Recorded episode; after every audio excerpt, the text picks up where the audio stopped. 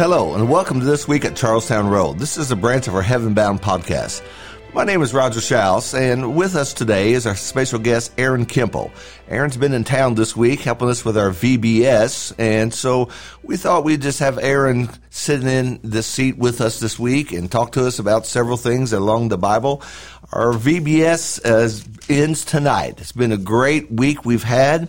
The children are looking at doors of the Bible and the adults are studying keep the faith. The idea of 2 timothy chapter 4 and particularly the life of the apostle paul. And so this day in our, in our podcast we want to kind of explore those thoughts just a little bit more and I want to open the door with Aaron and talk about the subject of preaching. We don't talk about that very often, but I think it's a very, very important topic. It's part of God's kingdom, and it's something that we need to understand and appreciate. Aaron, it's good having you with us today. Oh, it's just so wonderful to be with you, Roger. How are you doing, bud? Good, very good. So let's let's grab a text to begin with, and I want to read 2 Timothy 4, verses 2 through 5. Aaron has been all around these verses this week as we've talked about the Apostle Paul, all he's endured, and the people that helped him, and the lessons he's learned, and how he kept the faith and kept going. That's just incredible, incredible concept. It fits very well into our theme this year, and that's to finish what was started. It's easy to start things, but if you don't finish, you don't finish. And so here the apostle says in 2 Timothy chapter 4 and starting in verse 2, he says, preach the word, be ready in season and out of season, reprove, rebuke, exhort with great patience and instruction. For the time will come when they will not endure sound doctrine, but when they have their ears tickled, they will accumulate for themselves teachers in accordance with their own desires it continues on verse 4 and will turn away their ears from the truth and will turn aside to myths. But you be sober in all things, endure hardships, do the work of an evangelist, fulfill your ministry. And one of the lessons that uh, Aaron has shared with us is that wonderful little phrase in verse 5, but you. The congregation was going one way, but Timothy was going a different way. He was going to stay with God, stay with God's word, and that was Paul's charge and challenge to him. But one of the things that comes up when we read these verses just right away is why is it that these people back then, as it is today, want to have their ears tickled? And why is it that they were turning away the truth for something that was not true? Paul calls them myths. Aaron, what would you say about that? Well, I I tend to just default to there's nothing new under the sun, as Solomon said. So when I go back to the Garden of Eden, what God had given Eve wasn't wasn't good enough for her, and Satan had convinced her that uh, there was something different or better out there that maybe God was holding her back or something like that. But it just ends up being that what God's offered me, I, I think I want something else. Okay. So the phrase ears tickled, well, I mean, that seems kind of an odd expression. We, we don't use that to, very much today. What, what does that mean? Well, that it's uh, so many so many things about that, but you know, like the idea of itching ears is how mine says it. But it's I I want to hear what I want to hear. I want to hear what's going to make me feel good. I want to hear that's going to it's going to help me feel justified in whatever action it is I'm I'm doing. Yeah, and I think I think that's that's the key of it right there. I, I want to hear what I want. I want to feel good, and yeah. I, I, don't want to have to be told I have to change.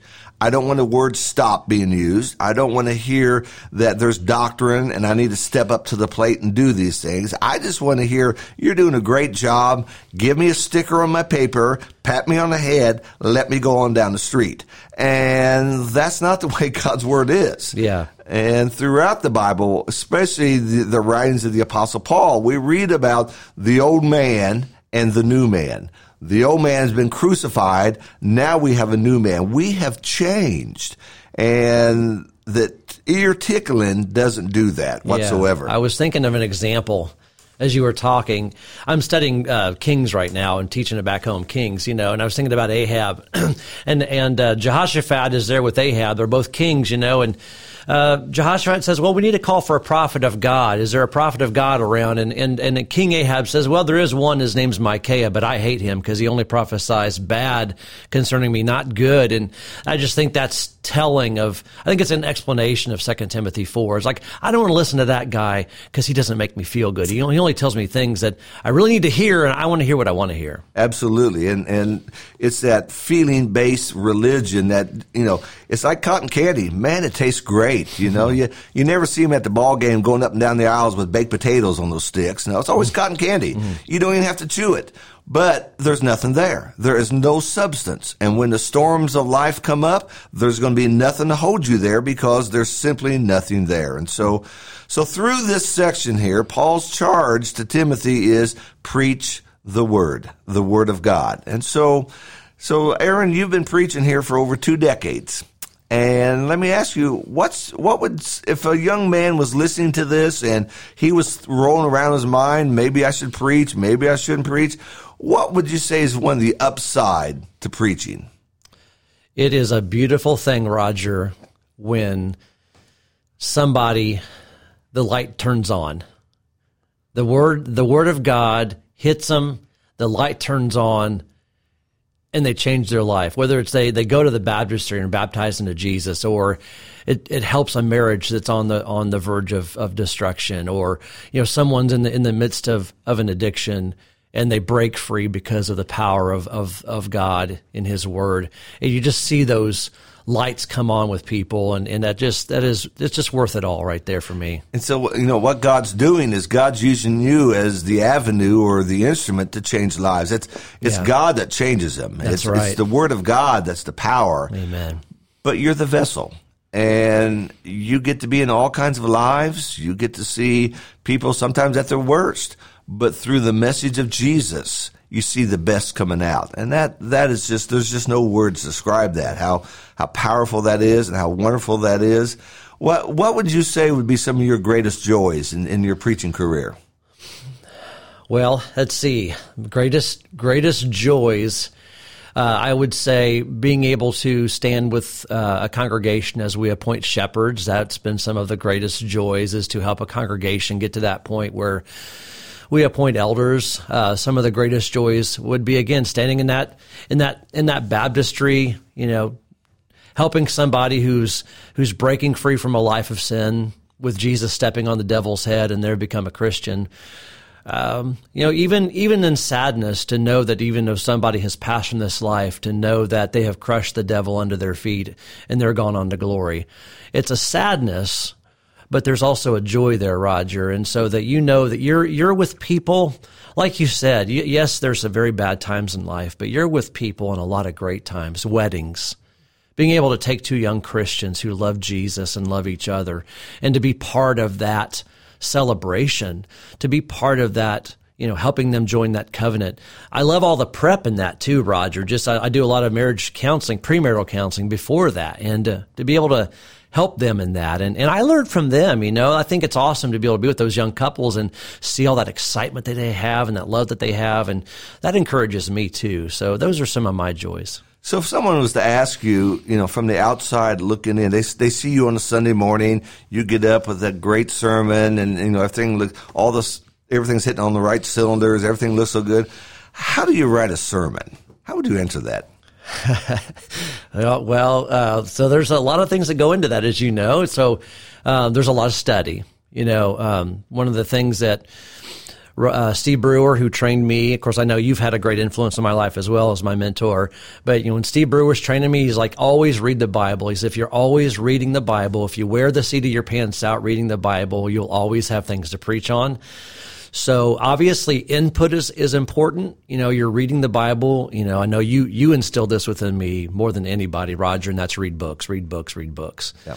read all kinds of books. And, and so, you know, that helps kind of give the base for that, you know, and so then that that uh, that helps to take that those thoughts, and then you know as you're as you're whether it's a text, you know, if you're t- thinking of a text and you're just looking at that text and study that text, Sometimes when I'm looking at a, a Bible text, Roger, what I'll do is kind of old school is I'll print it out You know, I'll print it out and I'll just bleed all over that with, you know, markers and pens and whatever else and just get things like in my mind and like, okay, oh, I want to point out this, this, this. And that kind of comes my main structure for the sermon. And then, you know, sometimes what I'll do is is I'll I'll take those thoughts, those raw thoughts, and pass them by one of my preacher friends. You know, I have fellow preachers at Dallin Road and Beaumont, and so I'll kind of talk those things over, and that's very helpful. And it just develops into a structure. And you know, then as the week develops, and I'm out there, you know, sometimes I'm preaching out loud to nobody just so that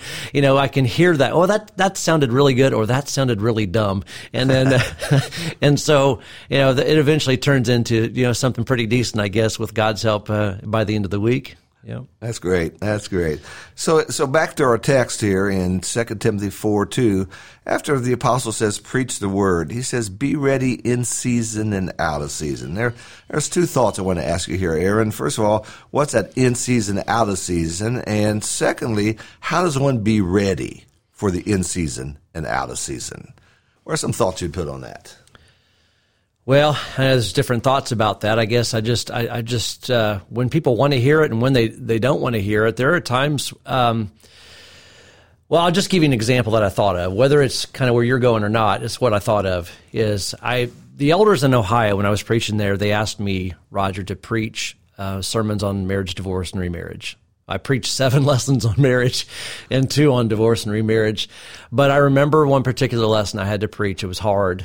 Um, and about more divorce and remarriage. And we had two particular men who were in the same situation. According to the Bible, they didn't have God's authority to remarry. One heard the sermon, same sermon, same preacher, same you know environment, everything. He heard the sermon, he walked out, and he says, "Aaron, pray for me. This is going to be hard." Tears in his eyes. Wow. And then the other guy actually was a fellow, a former preacher. He walked out. He wouldn't look at me and he went on his way and he went and lived his life and he did what he was going to do and he got remarried and he didn't have God's authority to do so. And so I, the thing is, I have to preach that sermon no matter how they're going to respond. Yeah. And that's one of those things that I think of and when again, I think Timothy had to struggle with fear, and I understand what that's like. Sometimes you get too wrapped around about what people are going to say or how they're going to react or what's going to be the consequences if I say that, and you just got to preach the word and let God deal with the consequences. That's it. You know, and we're right now in, in a period of time where we understand what in season is. And, you know, people are planting the gardens and mm-hmm. you got farmers markets and there's strawberries and blueberries in the area people go picking. They're in season. Yeah. Now, up here in Indiana, you, you get that in January. You can't do that. It's out of season, it mm-hmm. says. Okay. Mm-hmm. So you can't, it's harder to get those things. And so the in season, out season simply means there's times where people are going to like listen to that. I want to hear that. I'm asking for that. There's other times when, no, I don't want to hear this, but I need to hear it. Amen. And Timothy was being charged, whether it's popular or it's not popular, it's in season or out of season, you got to preach that word. Now, the be ready part, what does that mean? Be ready. Well, it, again, it's it's the idea of as he's telling him later in this uh, well, earlier in his this letter in 2 Timothy 2, there was preparation on his part that he had to prepare himself to preach the word. He had to study. He had to be diligent to show himself approved to God.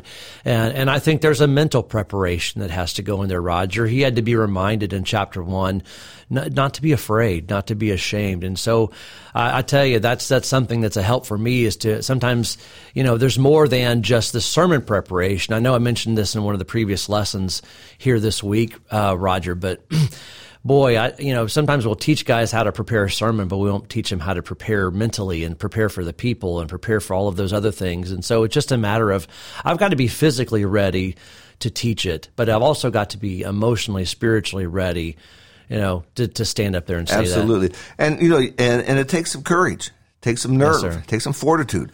Now, the, the in season sermons are easy because everybody wants that. Yep. Everybody's ready. It's the out of season sermons that's difficult. And that, that challenges you do I stand with God or am I going to stand with the audience? I had another thought about that. You know, it, I was thinking about um, in Acts chapter 2 and chapter 7. I'll just say this real quick. Um, Roger, because, you know, sometimes we, we think about success. What makes a sermon a success? Well, Peter preaches a sermon, 3,000 are baptized. Stephen preaches a sermon. I mean, Stephen preaches a sermon and he dies. Well, which sermon was a success? Well, both were a success because both preached God's word. And that's what we have to remind ourselves of is if, if you teach the word of God in love, you're a success. You have done what God asked you to do. That's that parable of the sower. Our job is to sow the seed. Then after that, it's between the hearts and God what happens. And so we just got to get that seed out there as kindly and as, as accurately as we can and see what takes place with those things. Well, let me ask this other question here as we think about, again, continuing down this road of preaching here. Uh, you, as I said, have been preaching a couple decades now and you're, you're no longer in the rank of young preachers. That's just life, you know. I'm, I'm way past that, you know. But, but uh, where you are today, if you could start all the way over, what what do you wish? Man, I wish when I was first starting preaching, I had done this, or I had heard about this, or this would have helped me to where you are today. Boy, I tell you, there I would have. You know, I just heard of a book recently by Don Truex. He told me about boundaries, and uh, and I tell you, that would have been a book that I would have taken to my 22, 23 year old self, and and studied that book, Boundaries. Just just learning. Uh, some concepts about those relationships would have been very important for me. Uh, you know, again, learning how, learning to not, um, not get so wrapped up in what people say. That was very hard for me at first, Roger, not to get so wrapped up in what people say and what they think, how they react. Um, but also put some limitations around, you know, where I was able to maybe spend some more time with my family and kids instead of just trying to uh, go out there and, and, and sometimes do too much. You know, I know we're going to work, we're going to sacrifice, we're going to do for the kingdom. But I think to go back and say, you know, Aaron, it's okay to say no sometimes. Yeah, that's that's a hard lesson, and and when you think about these boundaries, you know, sometimes we want to fix everybody, and some people don't want to be fixed. And mm-hmm. there are some people who, you know, they're they're very content where they are, even though it's not right with the Lord. And and that's just becomes a big bother and a worrisome problem for the preacher because you think, man, had I preached this differently, had I done this, maybe this guy would be in a better place with the Lord. But at the end of the day, everybody has to make their own choices. Yeah, and right. and you have to look at that. I mean, there were people who walked away from Jesus. There were people who heard Jesus and they would not respond. and right. so, so you know, sometimes we put more guilt on ourselves than we should. Mm-hmm. But again, that helps us as we think about our work and our relationship. We're living in a season right now where it, there just seems to be fewer and fewer preachers.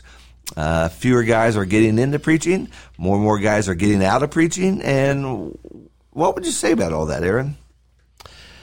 Well, I can tell you uh, some of the things that I would I would do is I would be I would be directly encouraging the leadership of churches because I think that that's sometimes the reason uh, why some of that's happening, and so I would be spending a lot of time, and I do that. You know, obviously, I know you do too, but just to be encouraging the leaders and the congregation, train and teach them about about how to help and encourage the preacher, because if we create that culture and that environment.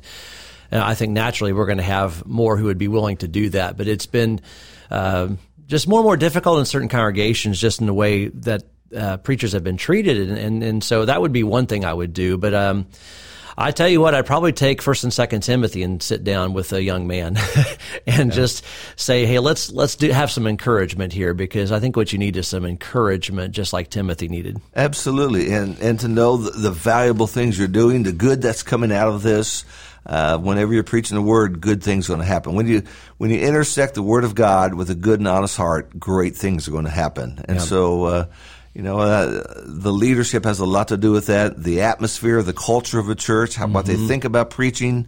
Uh, there's some churches that just really honor good preaching. Others just kind of it's a dogfight, and it shouldn't be that way. And so, all that has a lot to do with these things. But uh, to those of us who can encourage, we need to be the encourager. We need to support them, help them the best we can. And uh, we're so thankful you've been with us this week and all the good you've done for us. And you're an example. You're an example for younger men to think about preaching. And that's that's just an honor as we think about those things. Oh, thank you, Roger. So uh, this being Wednesday, um, coming Sunday, I'll be preaching uh, the AM sermon, And we're going to be talking about a lesson from the book of Ezekiel, chapter 14. These three. There are three names that are mentioned there that are brought up on purpose. And we're going to be talking about them. Our uh, next quarter of class is going to begin this coming Sunday. And on Sunday morning, I'm going to be talking about how it ends. Uh, our theme this year is finish what was started. And so, what does the finish line look like? And we'll be talking about some of those things beginning this coming Sunday. We're so glad each of you could be with us. We're thankful, Aaron, for what you've done and how you could be with us this day and all the good you've done for us in our VBS. Uh, we want to remind our listeners that all of uh, Aaron's lessons are there on our uh, website and they're easy to get to and they're great to go back to as we think about the life of Paul, someone who kept the faith. There's a lot of people quitting a lot of things today. But when we see how important our faith is, that's one thing we need to hang into. We're looking forward to Sunday. It's the best day of the week. We love Sundays. We would love for you to come and be with us. Thank you so much for listening.